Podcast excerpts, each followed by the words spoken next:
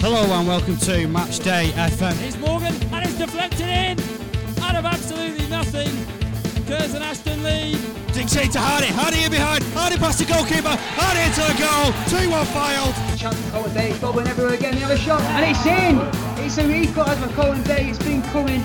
Puts a gap and he goes through it. And Ackroyd gets the first try of the game for Siddle. Jack Bradley on his debut scores his first goal for Fylde. They've got it with Smith. And they've got it with Smith. They've got to score with Smith. Unbelievable. Great chance. They've won it. Ashton have won it. Hi there, you're listening to the latest Prem Talk from the Matchday FM podcast. Hope you're all keeping well. The Premier League took a weekend break, which I think was was good. We all got a breather, and we're back this week with two rounds of matches. Um, and we're going to be focusing on the midweek offering. Uh, plus, we thought we'd have a little look back on the season so far and do somewhat of a, a half-time report on the teams and how we think this bonkers season might um, might play out. Joining myself, Joe Richardson, is uh, Sam Jordan. Happy New Year, um, Sam, and to all the listeners. Yeah, happy New Year to everybody. Hope everyone's keeping well and you know isn't getting too bogged down by the restrictions at the moment. And I know it's it's very difficult for everybody, but hopefully the uh, the Premier League and the football will keep us all going. Uh, so we have six matches to get our teeth stuck into from the midweek games, and uh, we start on Tuesday with Sheffield United against Newcastle. That's the six o'clock game. That's followed at quarter past eight by Manchester United's trip to Burnley. At the same time, Everton travel to Wolves. On the next day, Manchester City play Brighton in the early-ish game at six, and that's followed by Tottenham now against Fulham. And we'll come on to uh, that in a second. And on Thursday night, it's Arsenal, resurgent Arsenal, taking on Crystal Palace. Um, I think we have to start, uh, Sam, with the uh, elephant in the room and the news that surfaced on Monday uh, that Tottenham's original match away to Aston Villa had been postponed and instead replaced by Tottenham versus Fulham, um, a match that had been previously postponed a couple of weeks ago because of a COVID outbreak in the Fulham squad. Villa themselves have been hit with a rise in um, COVID cases, um, but their under 23s obviously had to play Liverpool, but on a good show to be fair to them. Um, but the first team haven't trained at all since, and so they've uh, been able to postpone this game. Um, what do you think of um, of the decision, the the rescheduling decision, both from the point of view of Villa and Fulham?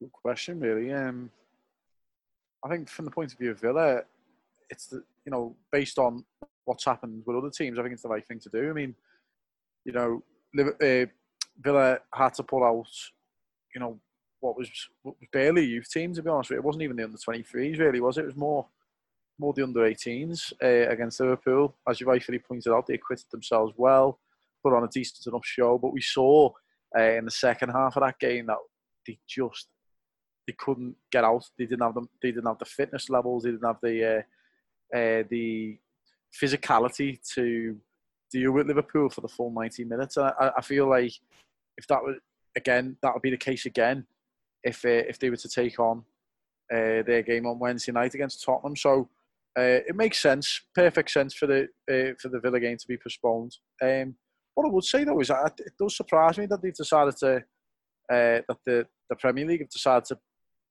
schedule the uh, the Fulham match. Shady that for Fulham really because obviously Tottenham would have been prepared anyway or would have been prepared for the last week or so with this game in mind as well as the FA Cup game. Um, and Fulham all of a sudden have had a game sprung up on them that, you know, on two days' notice, which I'm not sure. I mean, don't get me wrong, we must have had to agree to it. I'm not, I'm not, you know, there's no way that the Premier League, surely to God, can just say, right, you are playing two days' time. I just can't see how that could happen. But I mean, I wouldn't put anything past the Premier League, to be honest. But yeah, I just don't see how it's an advantage to Fulham, to be honest with you, for, for, for the for them to scheduled to play just on two days' notice, really. But yeah, I think right decision for Villa. Uh, me personally, don't think it's particularly fair to Fulham, but let's see how it plays out. Yeah, fair enough. I I, I think um, yeah, it's it's obviously not an ideal situation, but I think it's uh it's an opportunity that they've that they've kind of taken really with with that Fulham game being postponed a couple of weeks ago. Um, it's obviously going to be tricky with all the other midweek commitments of Tottenham, um, as well as um, the other Premier League games to try and fit it in around cup competitions as well. So maybe this is a, a good chance to fit it in again. Not ideal, 48 hours notice for for Fulham. Um, but ah, I don't know.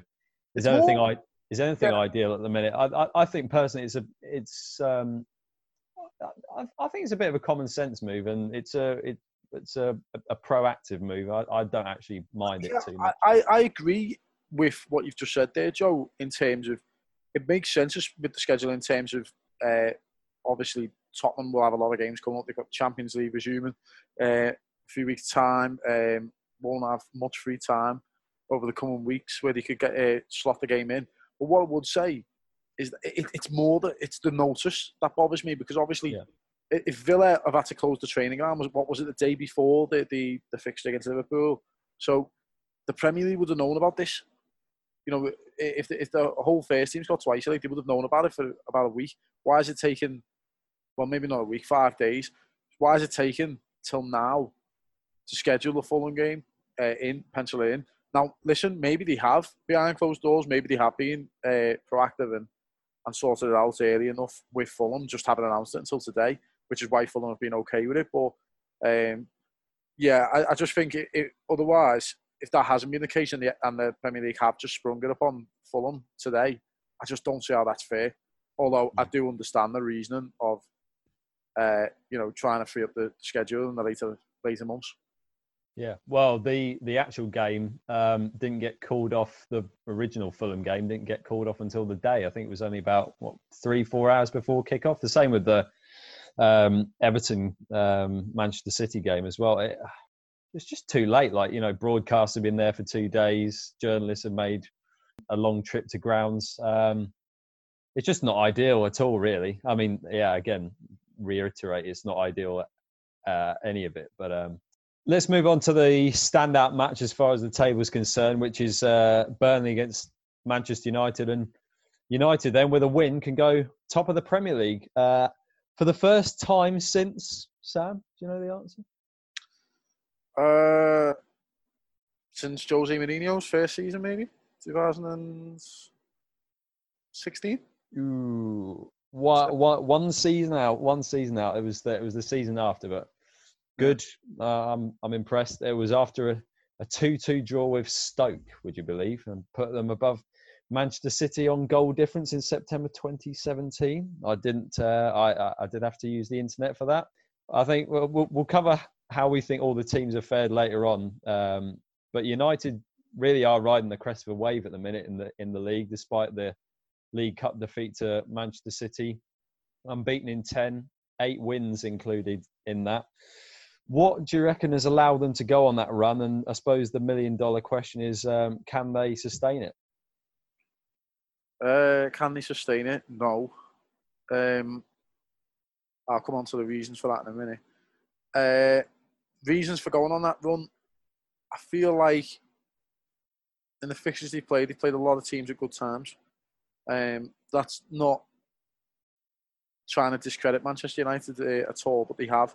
Um, obviously, I, I- I'll pick out an example. Uh, the Southampton result that they got down at St Mary's.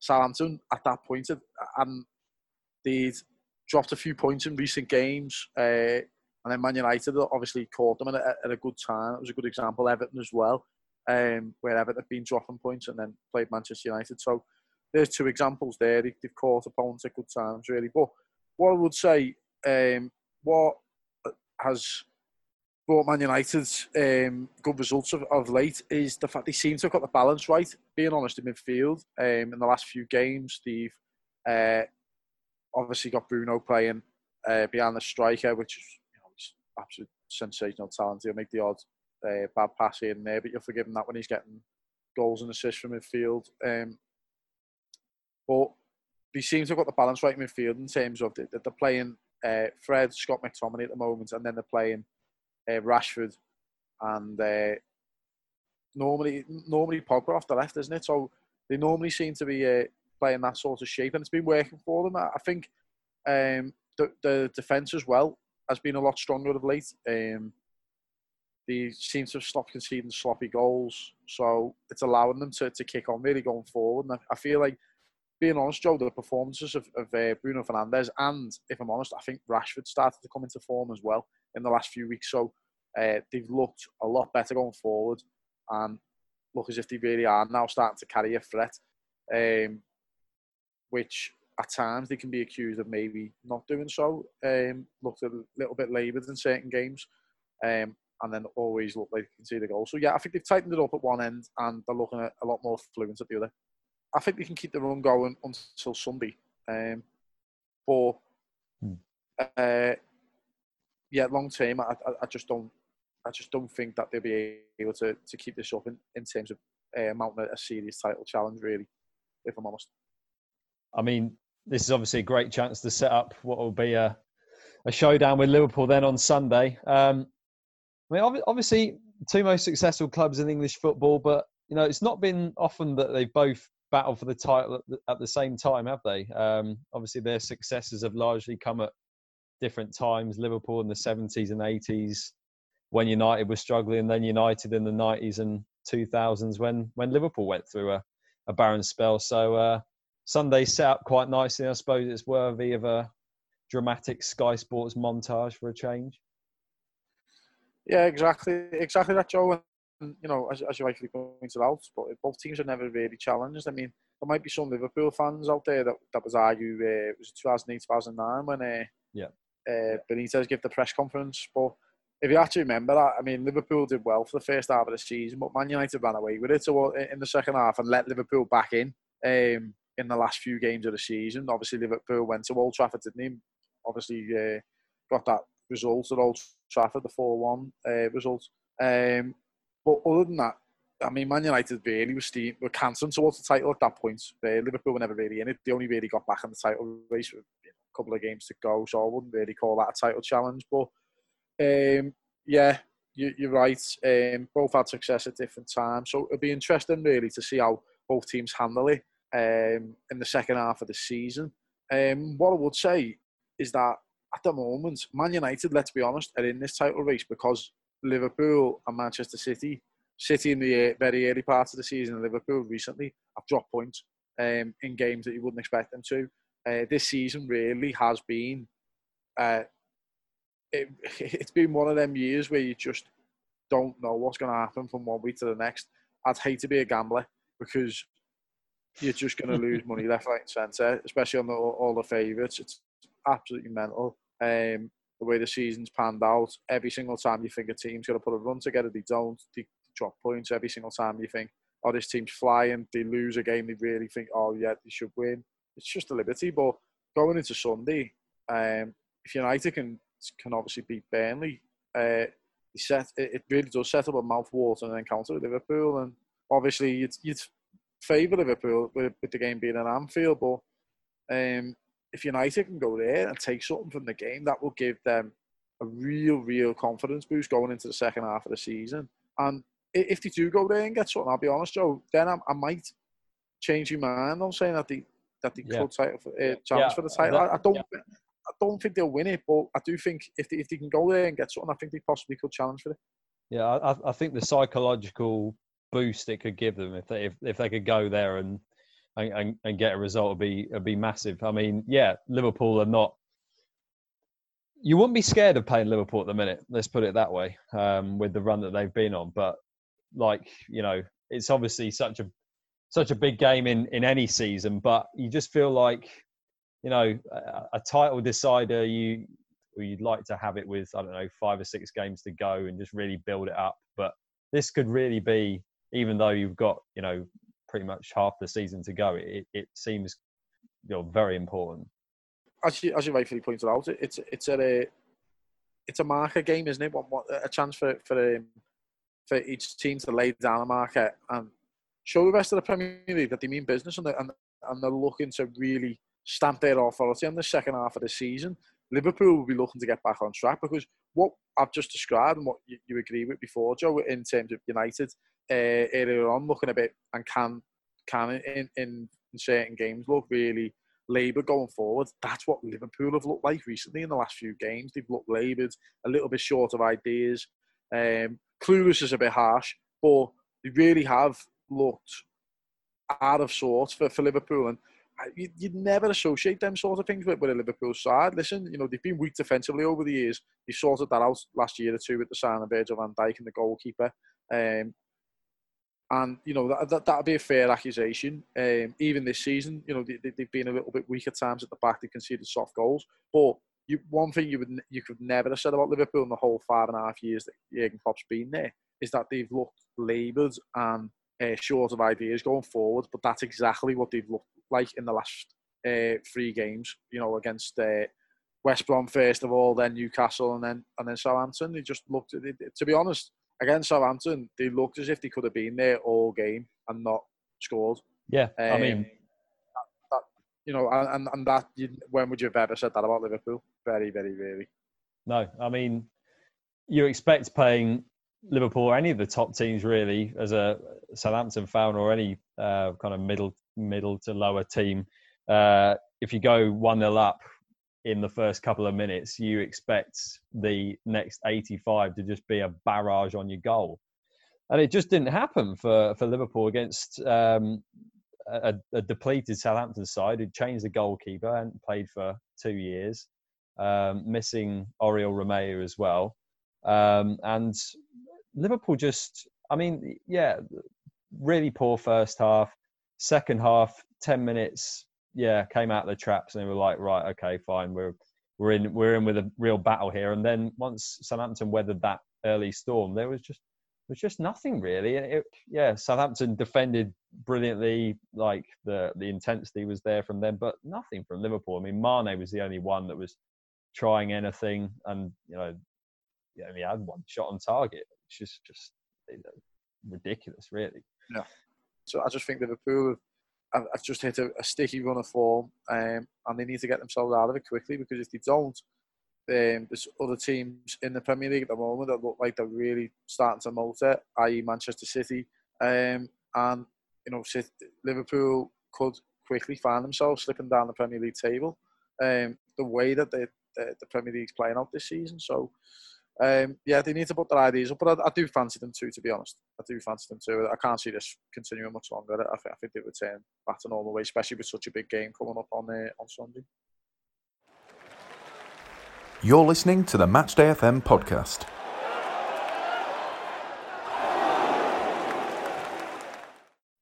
So, i.e., Manchester City, then. Um, we haven't been able to reflect on their statement win, I think you'd, you'd call it against against Chelsea, which they then backed up with that um, EFL Cup game. Um, on that Chelsea game, first of all, do you think that was that was probably the first time this season that you thought that the the real City was back? I thought some of the attacking the attacking play in the first half an hour was was absolutely breathtaking. And considering obviously you didn't play a striker, kind of played a quite a fluid front three. Uh, I, I thought they were just majestic and obviously Kevin De Bruyne well to the fore, Phil Foden as well.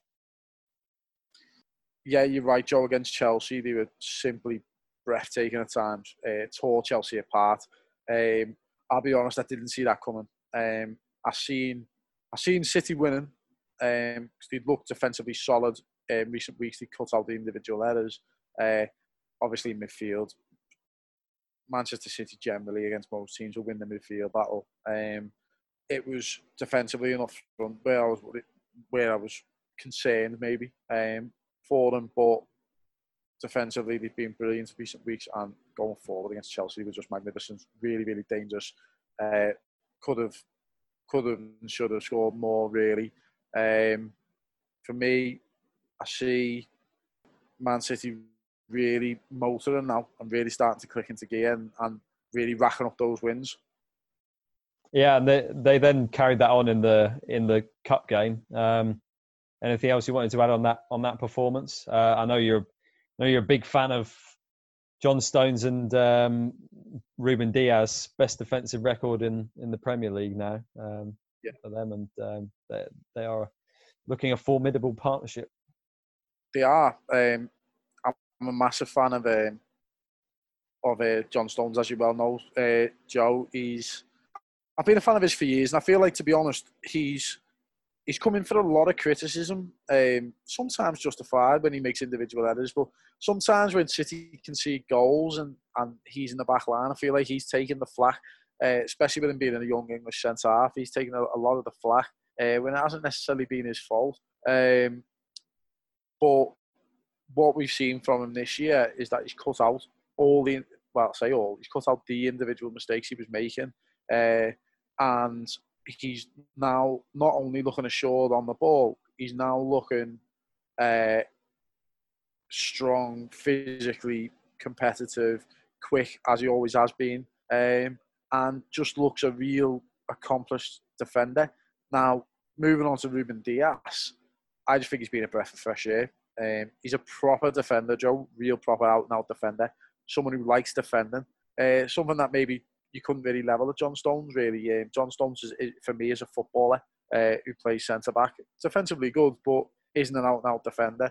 Um, whereas this guy Ruben Dias can play football, but is just loves putting his head in the way, loves uh, getting his tackles in, getting his blocks in, um, but can can also play. And he, he, he reminds me a little bit of a of a John Terry type centre half, someone who can play but just loves getting his getting his body on the line and and uh, and, and, just loves defending. That's his priority rather than looking great uh, on the ball. But he can also do that as well. And I think Manchester City now have got that that, that partnership um, where it's going to take something, either an injury or something special uh, in the cup games for Laporte to get back in.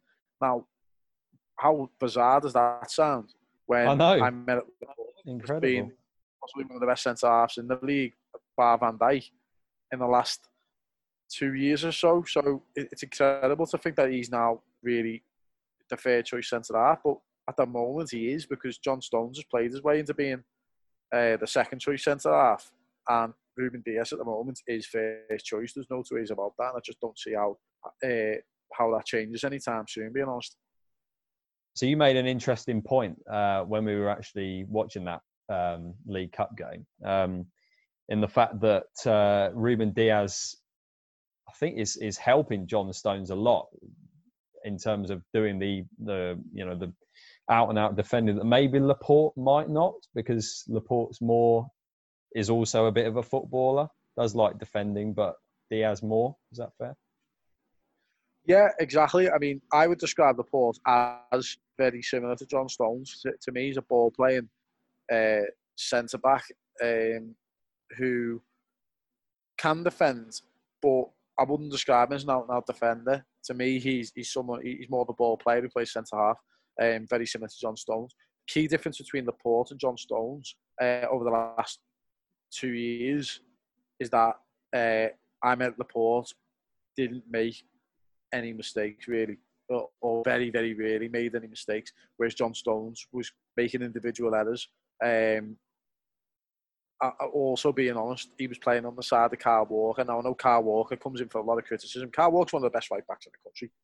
Let's be honest, but he does have an individual error in him as well. Um, seems to make him up three or four a season. Um, gets himself out of a lot of uh, a lot of trouble as well. And John Stones unfortunately plays down his side. So if Kyle Walker does make a mistake, it, it's up to John Stones to sort it out really. Um, and it will get highlighted more because he's on that side. Laporte doesn't really make mistakes, but he's also I don't feel like he's a leader. Laporte. I don't feel like he's he's someone who can uh, coaches his, his centre half partner through the game, which is what Vincent Kompany used to do um, to all his centre halves. Uh, even Nicolas Otamendi, who's you know obviously no longer at Manchester City, but Nicolas Otamendi was literally just a rabbit caught in the headlights at centre half, wasn't he? He was just some of his decision making at times was absolutely bizarre. But when he played alongside Vincent Kompany, he didn't look half as bad as what he did when he played alongside Laporte or Stones.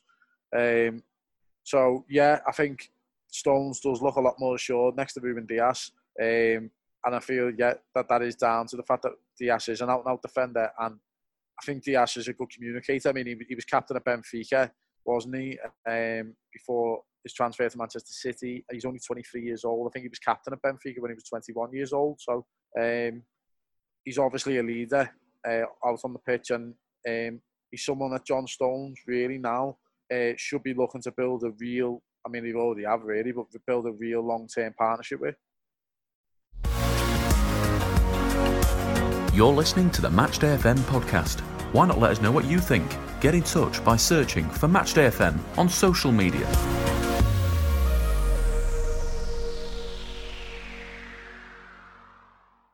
So let's uh, let's have some predictions for these uh, six midweek games, and uh, we'll we'll get the worst one out of the way first. Sheffield United against Newcastle. Can Sheffield United find a win somewhere?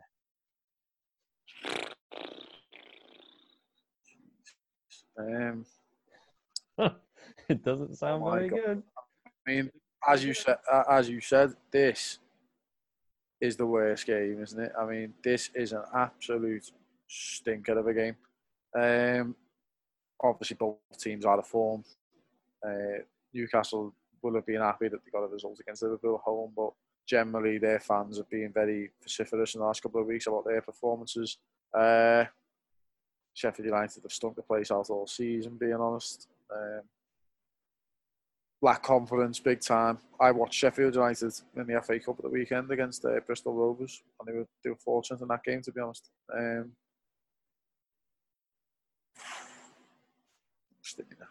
I'm going to go for the draw. I'm going to go 1 1. Yeah, that's what I wrote down. One apiece. Uh, Burnley, Man United. Then. Interesting game, this. Um, Burnley, uh, from what I've seen of Burnley recently, they looked all right. Um, look, look good at Leeds, even though they got beat at Leeds. Um, obviously, then won at home. Um, against Sheffield United, I think was the next game. They won at home. Uh, yeah, but Man United are obviously in good form. I do fancy Man United to win. I'm gonna I'm, I'm gonna say two 0 Manchester United. Yeah, I I think Man United by a couple of goals. Uh, I'll say three one. Maybe that's too generous. We'll see. Uh, but yeah, uh, three one for me. Uh, ooh, Wolves against Everton. Uh-uh. Dominic Calvert-Lewin's going to be a major miss, Joe. Um, he's massive to the way Everton play. Um, obviously, he hasn't really been in the goals as of late. Really, he's, he's not scored too many, but his all-round game, I, I would put him up there with the best strikers in the division. Um, I think his of play is superb. Um, he's uh, he's sensational, bringing others into play um, and he runs the channels. So he's a massive, massive miss for Everton. Uh, we've seen at the weekend how badly Everton struggled, even against a, a championship side in Rotherham, uh, when they have a real lack of movement up front. Um, so it's going to be down to the, the wide players really to try and get him behind. Obviously, uh, James Rodriguez being back is, is a good uh, good omen for Everton. Uh, the one uh, plus for Everton is that Wolves at the moment have been, have, have been struggling to score goals as well with uh, Raul Jimenez being out injured. So uh, I, I think this is going to be a draw as well. I'm going to go 1 1. Uh, you won't like what I'm going to say. I think Wolves will win.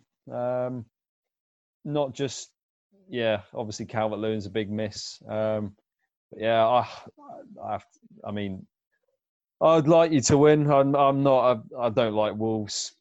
I, when, when, whenever I get the time to watch the football on a Sunday, it's always Wolves playing. It just, ah, it just annoys me. Um, they're, they're not, they're, they're not good to watch um, at all.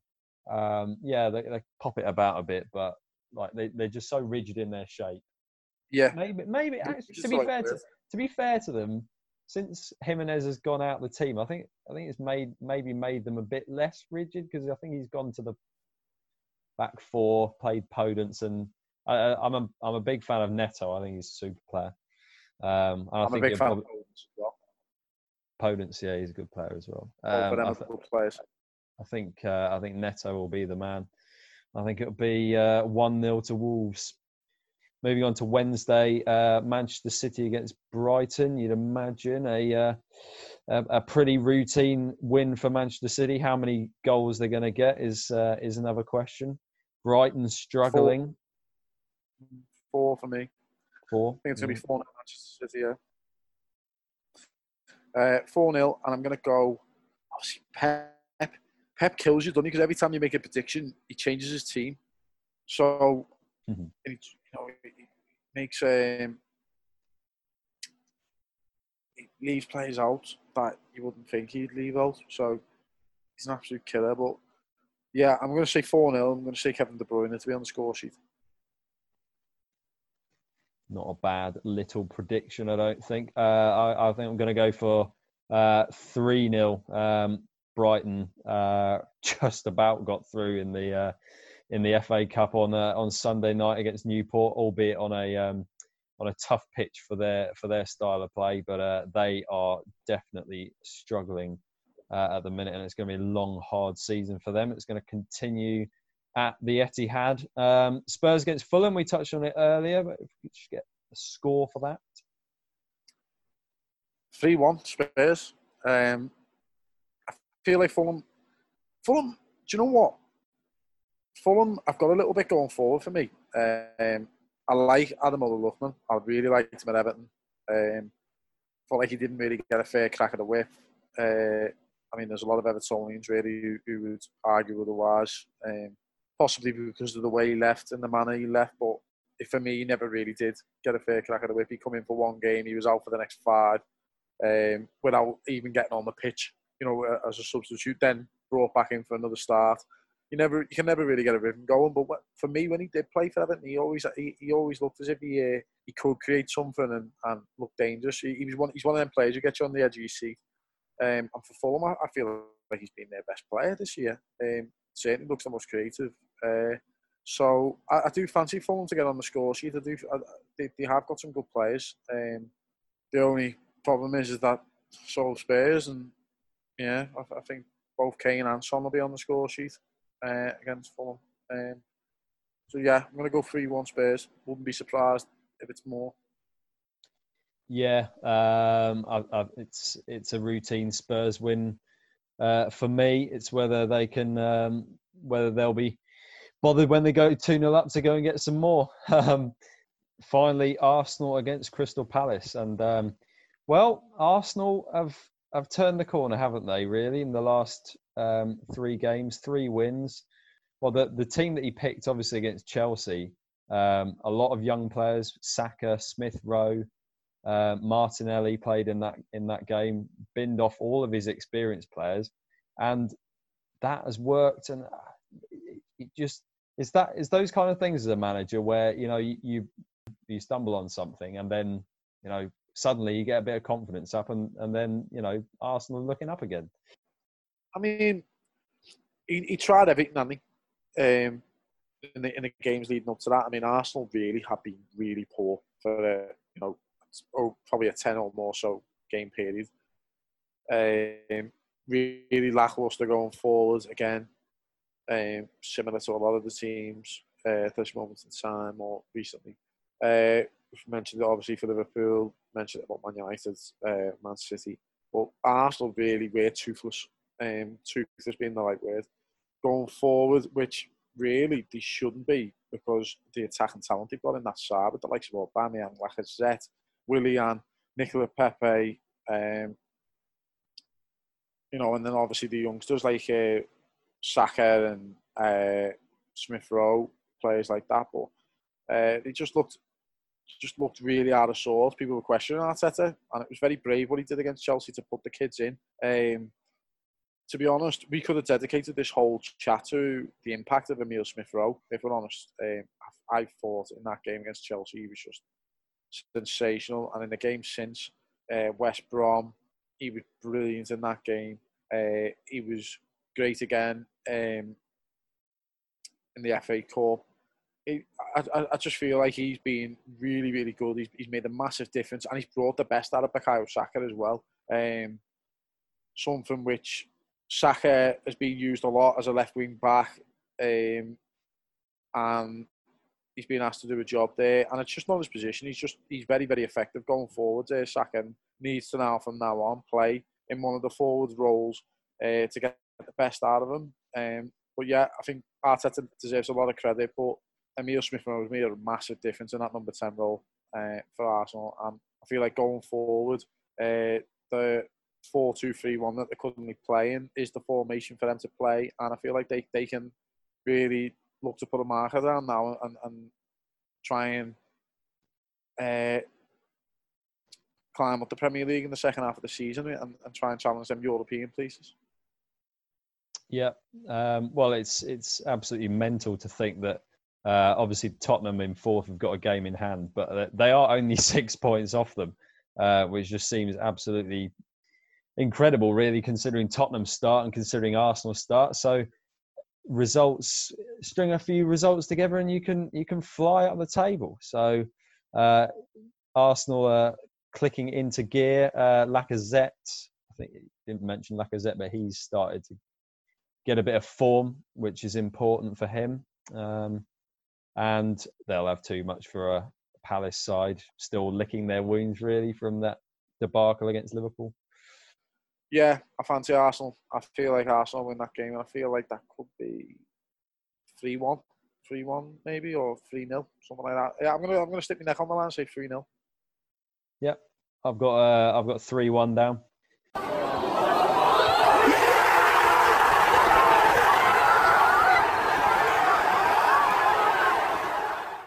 So uh, that's what we we think will happen uh, in the uh, games this week, and I thought we'd end by having a little look back at what we've seen uh, from all the teams uh, so far. Some of the teams that we we haven't mentioned, and we're going to be brief with this.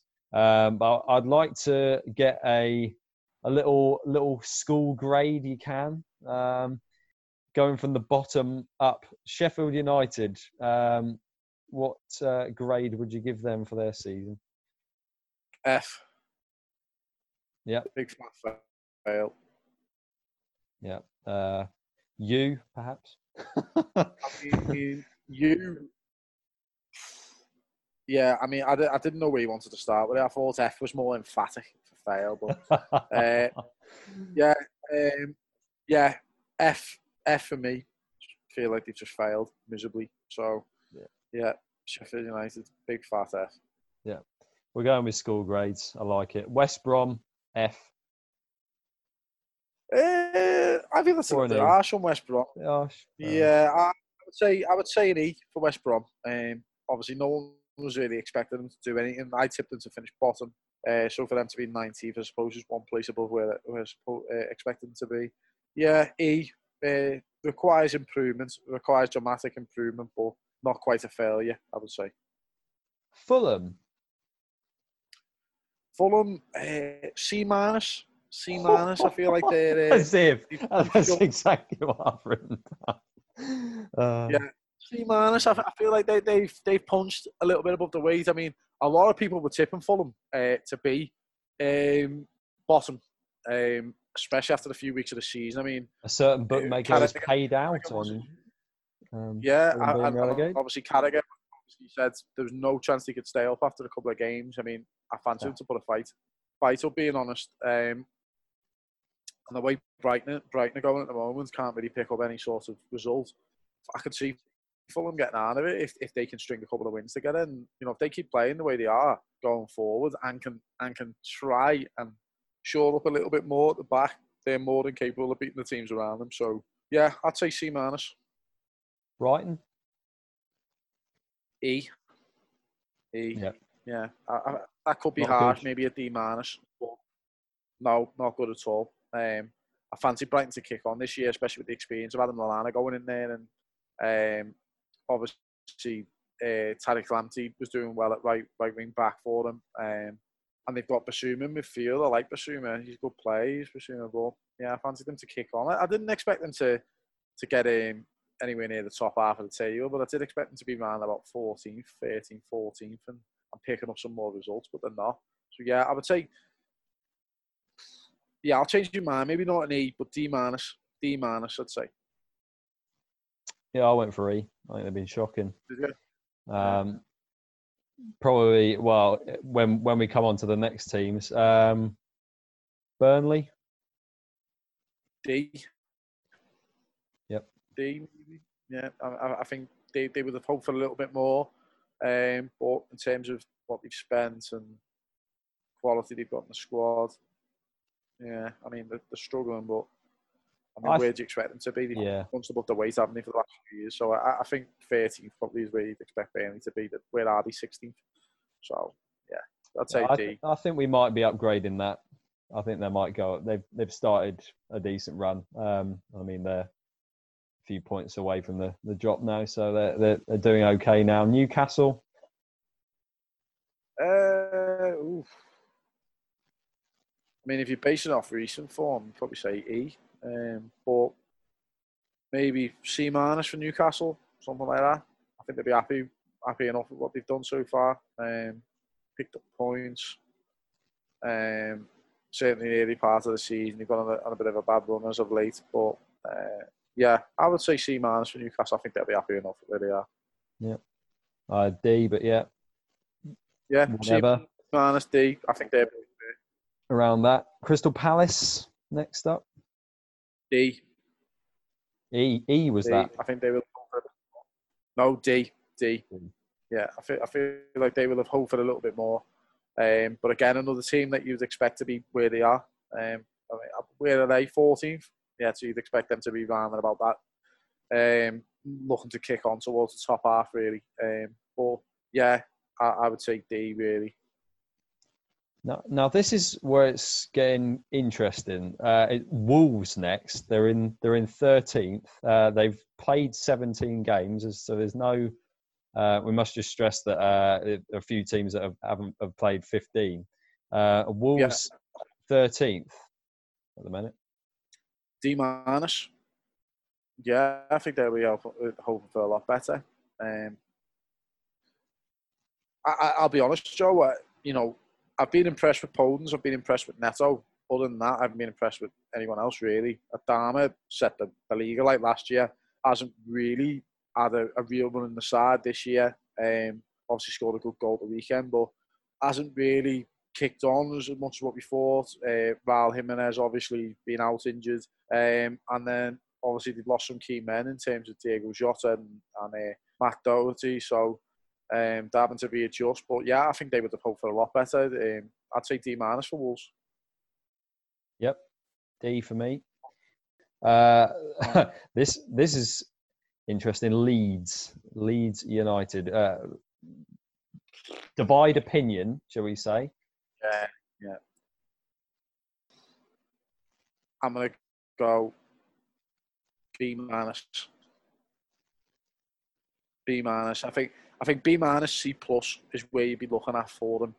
Um, if you offered this to them before the start of the season, you'd just snap your hand off. Um, and I think in all our predictions at the start of the season, Joe, I think we said Leeds would be re- around this this sort of area at the table. We fancied Leeds to do quite well. Um, so yeah, I would say B minus. I think they've been not short of sensational, naive at times, but sensational when they've been on it. And and the one thing about Leeds, which maybe um, complete contrast to maybe Crystal Palace or someone like that, where you, just said then, Joe, you know, Leeds are going for it in every single game, whether they come unstuck or whether they batter someone, they're going for it.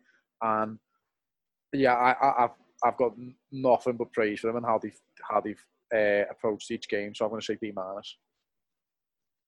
Yeah, absolute lunatics. but um, but uh, though, aren't they? brilliant. Uh, I, uh, very very good. Uh, I, I mean, I, I I don't like the praise. I don't like the praise at all that they get um, in the, you know, losing that Man United game.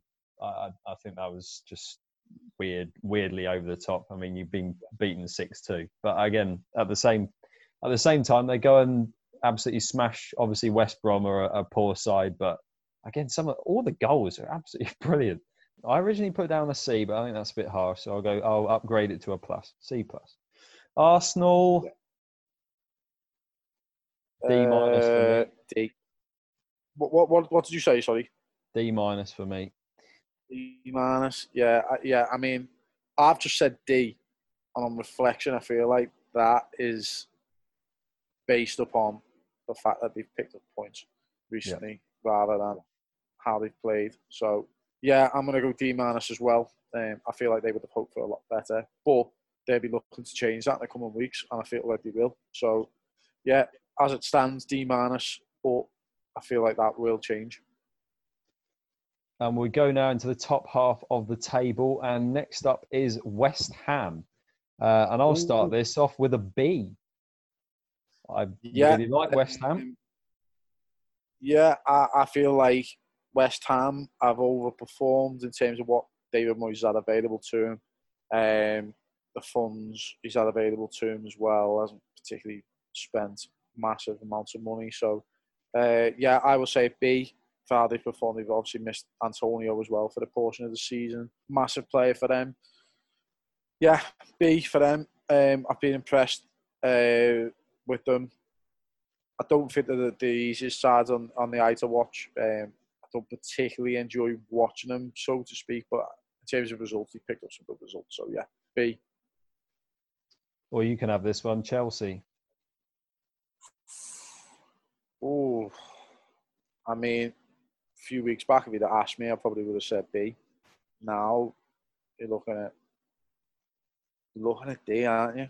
Really, I feel like they, they probably would have hoped for a bit more with the money they've spent. Um, they've slid right down the table. They've dropped points. So, yeah, D. I think. Um, maybe C minus if you're being constant, but yeah, I'm gonna I'm gonna stick with D. I'll write down C minus, but yeah.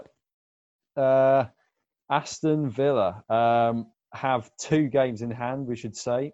15 um, played at the minute. So with two wins, that puts them one point off the top of the table. So for me, it has to be an A. Yeah. Um, I was going to say A minus. I wouldn't argue an A at all. The only blot on, on Villa would be where they've lost games that they possibly should have won. Leeds at home. Uh, obviously, Leeds are a tough, tough game for anybody, but uh, Leeds are a good example um, of where Villa drop points and then they drop points uh, in other games as well. We'd expect them to, to, to win, but then again, on the on the flip side, they picked up points we would never have expected them to win. So the likes of when they went to Arsenal, destroyed Arsenal. Um, they put up a fight the other night against uh, Manchester United, possibly were unlucky to lose uh, to lose that game. Uh, you know, done well against other sides as well, including Liverpool. Absolutely wiped the floor with the defending champions. Not many teams have done that, um, if any, since Jurgen Klopp's been there. So yeah, I would say, I would say for me, A minus, surely based on the fact that they've dropped points, but that could be deemed as harsh. So yeah, I wouldn't argue with an A at all. Ooh, uh, Everton. I suppose I should say what I think first. Uh, yeah, Oh, it's, it's hard. I mean, obviously, off the first few games, they were they were outstanding. Um, ah, but you look at the table, and the seventh played 16, 29 points. So it's about you know where you'd expect them. Um, but with results and performances, I think it's probably a B minus. Yeah, I mean, I, I think that's slightly harsh based on the fact that Everton have got games in hand as well, similar to Villa. Um, Yeah, one game in hand. yeah, yeah, just the one. But uh, and yeah, uh, I am bearing in mind that's against Manchester Against well. Man City. yeah. uh, but it, we- are not, not, nevertheless we are um, we are seventh, but we're in a really tightly contested top half of the table at the moment. So, um, couple of you know a couple of wins and you're back up to you know how many points are we off second? A couple of weeks ago we were second. So, um. I, I think yeah, I think Everton have done really well. Um, obviously lost against West Ham, which is a poor result for Everton. Um, win that game the second, you know what I mean? So, um, yeah, poor result. But um, I would say B for Everton. Carlo Ancelotti, I think they would have hoped for a bit more. Um, but yeah, I think they've had a really good start to the season. Um, and only for the fact that they dropped points similar to Villa in stupid games. But the only difference between Everton and Villa is that Villa weren't expected to be where they are, whereas Everton were expected to be seventh. Um, yeah, so uh, yeah, I would say B, possibly B minus. I wouldn't argue with though. Sixth place uh, is Southampton, uh, likely to be overtaken by both Everton and Aston Villa, with them having played 17 games. But what about Ralph Hasenhüttl's side? Uh, brilliant. Obviously, we discussed it before the start of the season. Big, mass, big, big fan of my, uh, my man Ralph Hasenhüttl. Uh, big fan of the way he's got Southampton playing. Uh, I'm a big fan of how he's getting the best out of some what I would describe some of the uh, some mediocre players, um, some of the players as well, like uh, Vestergaard, who me and you, both of us, wrote him off, uh, completely wrote him off. Um, yeah, completely right. been really good this season. Um, Bednarek again has been has been good, um, and obviously he's getting the best out of Kyle Walker Peters as well. So Hassan Hasenhüttl B plus, I would say. Um, that could be considered harsh again, but I just don't think that if if we're giving Dean Smith an A or an A minus, and Villa, we we were never expecting Villa to be where they are. Southampton, I said to you at the start of the season, they would be there. Not maybe not six, but they would be with the likes of Everton, Leicester, Wolves. Um, we would expect them to be in that mix. So they're only a few places above where we'd expect them to be, um, or where both of us expected them to be. So I would say B plus.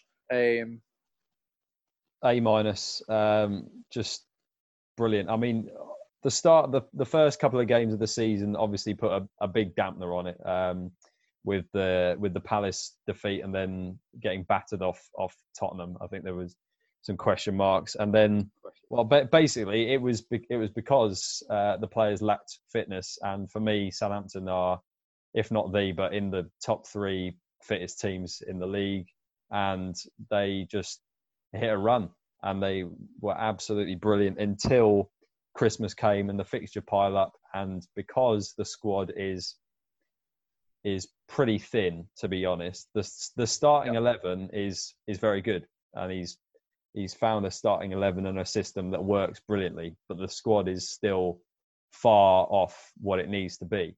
Um, you just have to look at the bench against Liverpool when he's bringing on um, and kids, and you've only got Shane Long that's a senior player or outfield player um, on the bench. Uh, so I think Hasenhüttl is doing an unbelievable job, unbelievable job. So A minus uh, for me for Southampton. Yeah, to um, be honest, Joe, I think I'd like to. Uh, alter my uh, my Southampton one. I'm going to go A minus as well. Um, okay. Similar to Bill, A minus, I think. Lovely. Manchester City.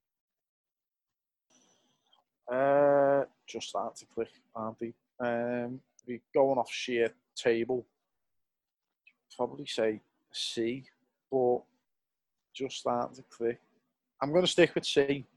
Um, can do, you know, uh, going okay, but can do a lot better. Um, but I think they're starting to do a lot better. So yeah, I'm going to say C for Manchester City. Yeah, that's, uh, yeah, I've got C as well. Uh, you, you, you sounded very much like a teacher there, or what a teacher would put on that comment um, section yeah. there. Okay, but could do better. On them report cards enough to know. uh, into the top four then, Tottenham. I've got a B. Uh, um, it was yeah. an A, but with recent results, it's had to be downgraded.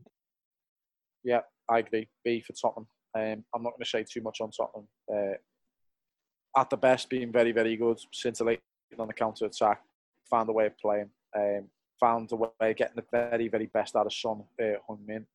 Um, and uh, I feel like Højbjerg has done a brilliant job in the middle of midfield with Sissoko for them. So, yeah, Spurs have been really, really good. Um, I feel like these defied expectations a little bit as well. So, yeah, I'll give them a B. Leicester. Uh, Played all 17 of their games, 32 points, one off Liverpool in first. When you put it like that, you would say Leicester have done really well, haven't you? But then Leicester, again, have, have dropped points against teams where they shouldn't do. I mean, they got beat at, you know, Fulham at home, Everton at home. Um, they've lost games really that they shouldn't have lost. They just dropped points again to Crystal Palace recently. So I know what I you mean. It's it's it's it's mad when you look at the table, and you can say that for a lot of these teams. Um, yeah, but the fact is that they're Yeah. only one point off the top. Yeah, but then Everton are only four points, five points off the top, aren't they? So um, when you look at it like that, yeah, I think Everton are four points off Liverpool, aren't they? So when you look at it like that, you think actually, wow, you know what I mean? It's and Everton in seventh. So yeah, I'm gonna say B for Leicester as well. Um, I don't think we can give them any higher than that based on the fact that they've just lost games that they shouldn't have done. Fulham at home being a classic example. Yep. B for me. Man United.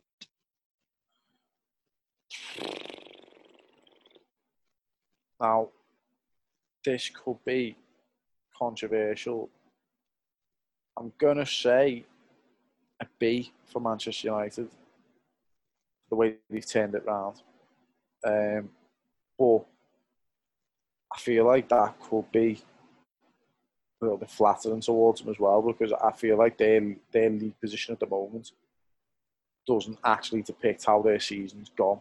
Now, yeah, they've gone on a run in the last few weeks, but I just feel like, or you know, yeah, last, you know, uh, six, seven, eight matches. I know they've gone ten unbeaten, but I know six, seven, eight matches they've looked impressive in, in a few of them games. But you know, the games they just eked out results as well. Um, Southampton being one of them. Um, yeah, I'm gonna go. I'm gonna go B. Shady based out. To be honest, Joe, I'd like to give them less. I'd like to probably give them a C plus or a B minus, but I just don't feel like you can give a team that's second with a game in hand, uh, top of the table, anything less than a B and get away with. So yeah, I'm going to say B for Manchester United. Yeah, I mean you've made valid points there, but like again, the table doesn't lie, and I've give, just given Tottenham a B for played 16 points 29. Man United played 16 points 33, so I'm gonna have to give them a, an A minus. Um, but I take your point that uh, they have flattered to deceive at the start, and obviously they've gone on a on a brilliant run, and we will um, we will see how they end up. Um, and uh, we'll finish with Liverpool. I mean, this is unbelievable. I mean, to be fair to them, they've done unbelievably well coping with the loss of Virgil van Dijk. They've done unbelievably well coping with the fact that at different points they've had large parts of the back four missing. Um, they've had uh, kids playing centre half or young players playing centre half with no experience. Uh, so it is for me. It's a bit. I feel like it's a little bit harsh the score I'm going to give them, but I feel like with that squad, they have got. Them and Manchester City have got the two best squads in the Premier League. Um, yet the top of the table, but the joint top of the table, they're about to go. Know, Man, eh, Man United win against Burnley. They're about to go three points behind to a team that have been, as, as we as I just pointed out, have been mediocre at parts this season. Um, I don't think Man United at any point this season have been outstanding. They've just been they've had good patches, but not not been outstanding. Liverpool, some of the results they have, Villa, shocking. West Brom at home, poor results. Newcastle, poor results. Just haven't been the Liverpool of last season. For that, I'm going to give them a B minus. Uh, yeah, so that is what I put down. Um, so if we were to score them home and away, I think at home it would be an A star, and uh, away, Well, actually, I'd say A because they would have been an A star if they didn't drop points to West Brom. Yeah. I feel, I feel like they lose the star for that because West Yeah, Brom are absolutely poor. and then and then away, D. uh, away, yeah, F probably probably failed. I mean, how many times they won away? Three, three times they won away from the season, which you know for Liverpool really poor. Um, so yeah, probably say A, A, A, A or F. Um, E minus maybe. I don't know. I mean, yeah, Yeah. I, I mean, I'd love to say F, but they have won three away from home. So yeah, probably an E, E minus, something like that. They've been poor away from home, so uh, dropped a lot of points. So yeah, I would say Liverpool overall B minus. And if any of them try to argue that, uh, you know, obviously some of the lads who like to come on this podcast, especially Chris Coughlin, if he's listening at any point, if he wants to argue the toss with me over that one, I'm quite happy to have an extended three-hour debate with him over it. I don't think. I, to be fair to him, I, I, I think he'd probably agree. Yeah, But, I uh, don't. I don't see how you could couldn't agree. Liverpool should be absolutely sailing away with this title right now. Um, they prove that they can cope with the, the you know the the issues that they've been having in defence, and it's not really the defence really that's giving them too many issues. It's been individual errors at certain times. I mean, he dropped points at Brighton away because Andy Robertson's volleyed uh, Danny Welbeck um, in the last minute of the game. They, you know, they, they were poor against Newcastle, poor against West Brom, uh, and dropped points. You know, they, they conceded a late goal against Everton. Um, they've just not been the same Liverpool as, uh, as of last year, and I think B minus. They would have been a bit higher if they hadn't dropped the points to the likes of um, Southampton, West Brom, and um, and Newcastle. Um, obviously, they could, Southampton are capable of taking points off anybody, but certainly the other two, they would have probably been a B or a B plus um, if they hadn't dropped points to them. But since they have, no, B minus. I think that's fair. Any higher, um, I think um, you'd have to be either Liverpool fan or delusional. well, there we go. I'm I'm quite happy with those uh, those grades that we've uh, we've given out. Um, I don't think uh, too many fans can complain too much. So uh, that was that, and uh, that was the uh, pre- latest episode of uh, Prem Talk. Uh, Sam, always a pleasure, and uh, we shall see and hear from you very soon. And uh, in the meantime, enjoy the football this week, and the lads will be back uh, later on in the week with a look forward to the next round of games, which is this weekend. So, in the meantime, stay safe and keep listening to the Match Day FM podcast.